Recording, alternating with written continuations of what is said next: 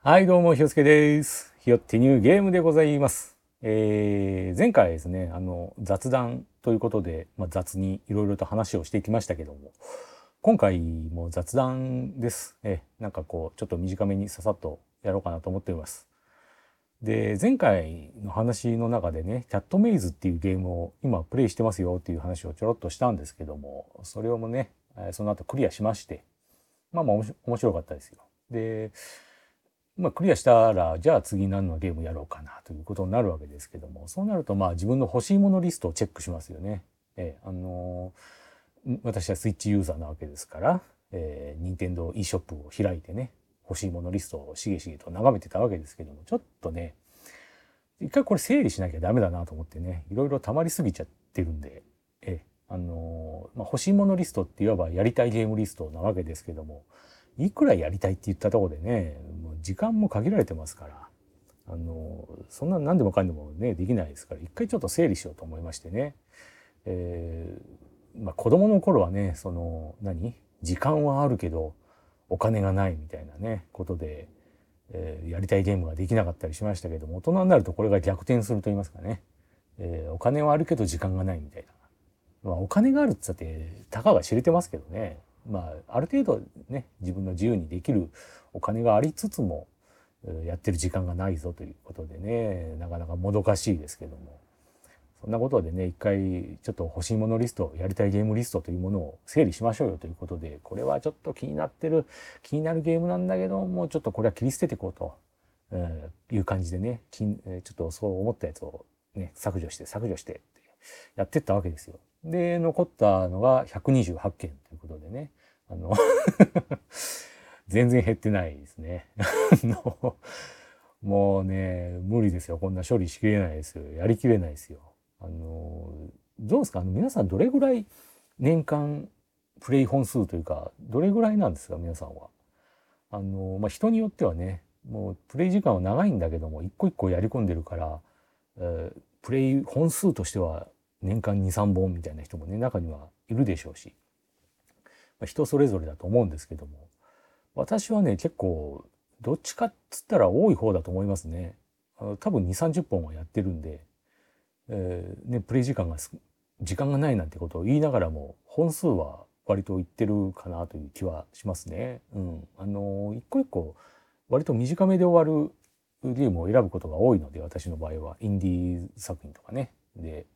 そういうのを結構やるんで本数だけはまあ稼いでるかなという気はしますけども。えーそうは言っても128本多いなというね 欲しいものリスト128本はさすがにちょっと多いなということでまあどうどうやって選んでいくかってことなんですよね。そのじゃあ次何のゲームをやるかをどう選んでいくかっていうことが問題になってくるわけですけどもあのもうねまあ昔はねゲームもいろいろあるからあっちこっち手を出してねいろんなゲームやってみたいないろんな種類のゲームやってみたいなっていう思いはあってまあ今でもそれはあるんですけどもそうは言ってもまあ時間が限られている中で最近ここ数年はねもう自分の好きなジャンル好きなものに特化していこうっていう気持ちの方が強くなってますね。うん、あのいろいろあるんだからせっかくならいろいろやりたいっていうね思いはあるんですけどもそれに対してのその自分のね好きなとこだけに特化しちゃうとなんていうの胃の中の数的なね本当にそれでいいんだろうかみたいな、えー気持ちになることがね前はありましたけどももう最近はもうそれでいいじゃないかって思うことの方が大きいですそういう気持ちの方が大きいですね。もう大会を知らずでいいじゃないかと別に、うん、そんな何、えー評論家でもあるまいしっていうね。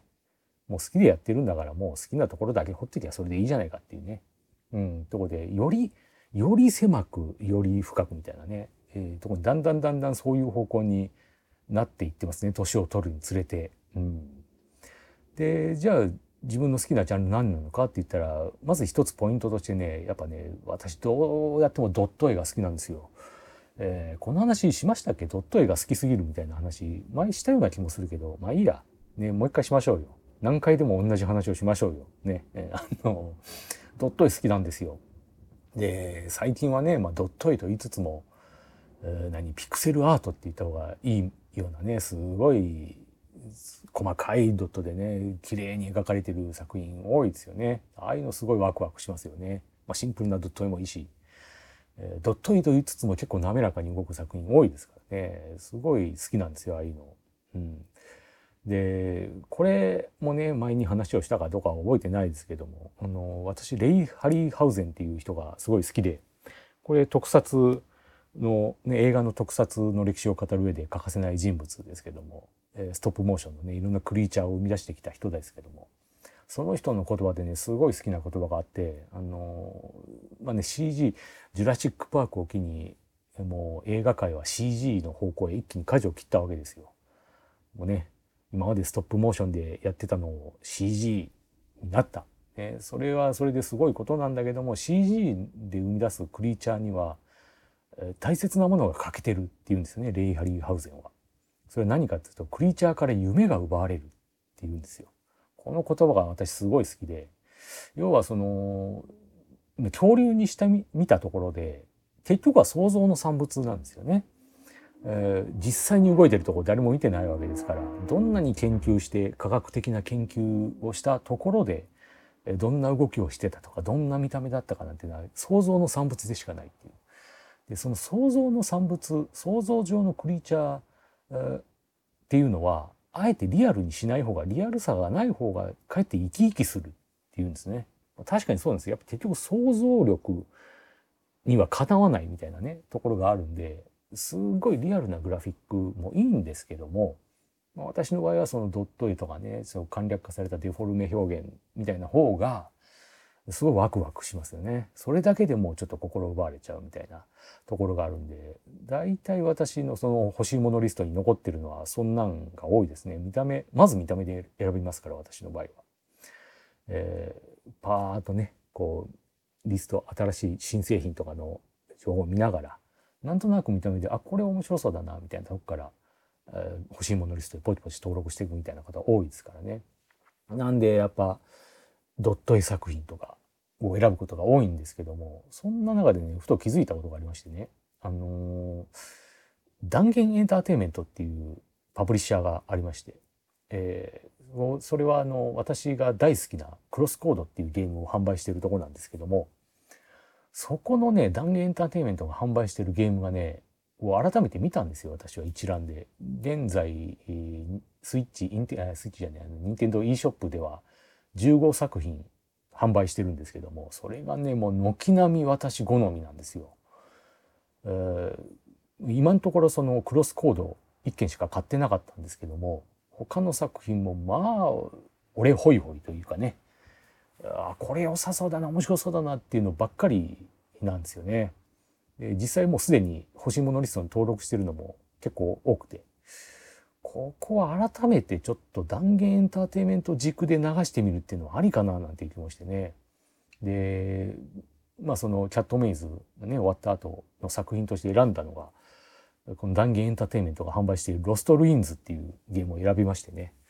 えー、これは 2D 探索アートアクションですよ。キャットメイズと同じく。うん、で、まあどうしようもなく好きなんですよ。私は 2D 探索アートアクションがね。好きなもんでね、選びましたよ。で、早々にクリアしましたよ。これはもう、あの、結構ね、サクッとクリアできるんで、土日でクリアしちゃいましたね。えー、土日？違うな。えー、金曜日が祝日だったから、まあいいや、そんな2日間でクリアしちゃいましたけども。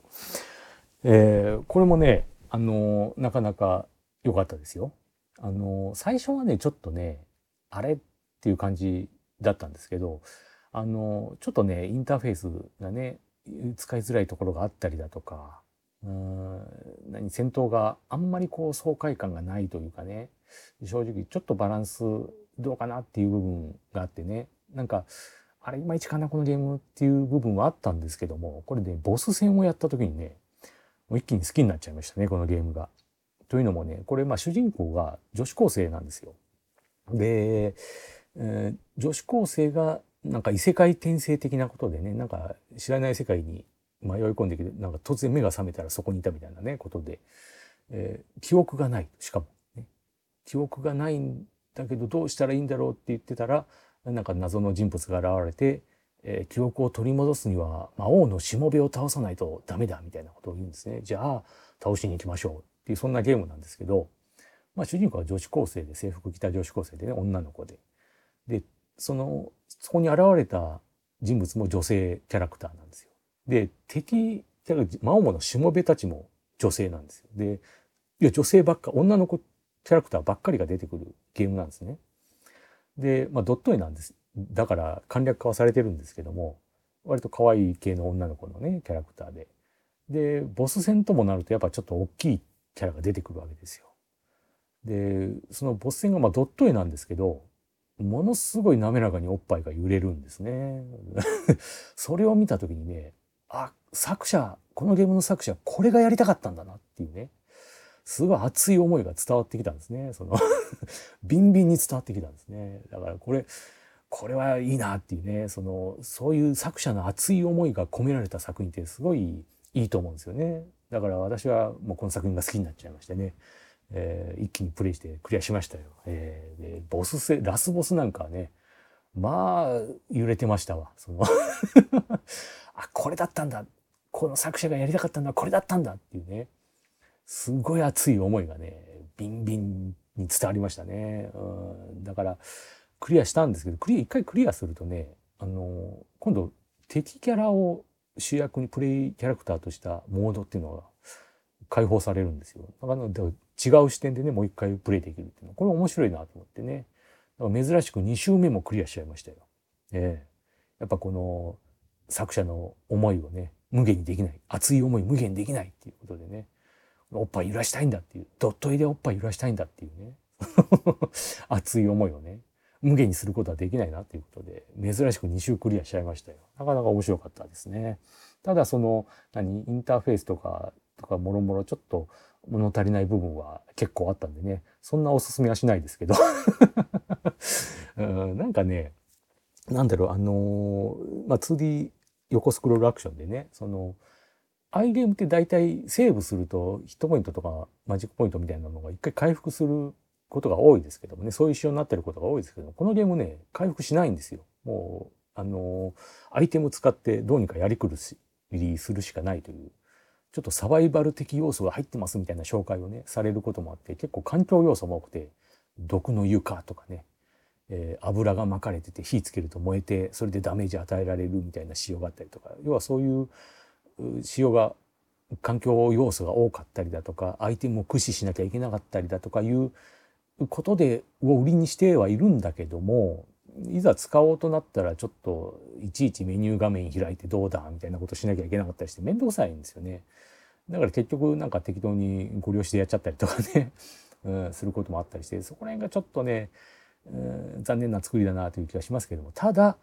すごい滑らかにおっぱいを揺れるんでねそこはまあすごい思いがこもってるなってね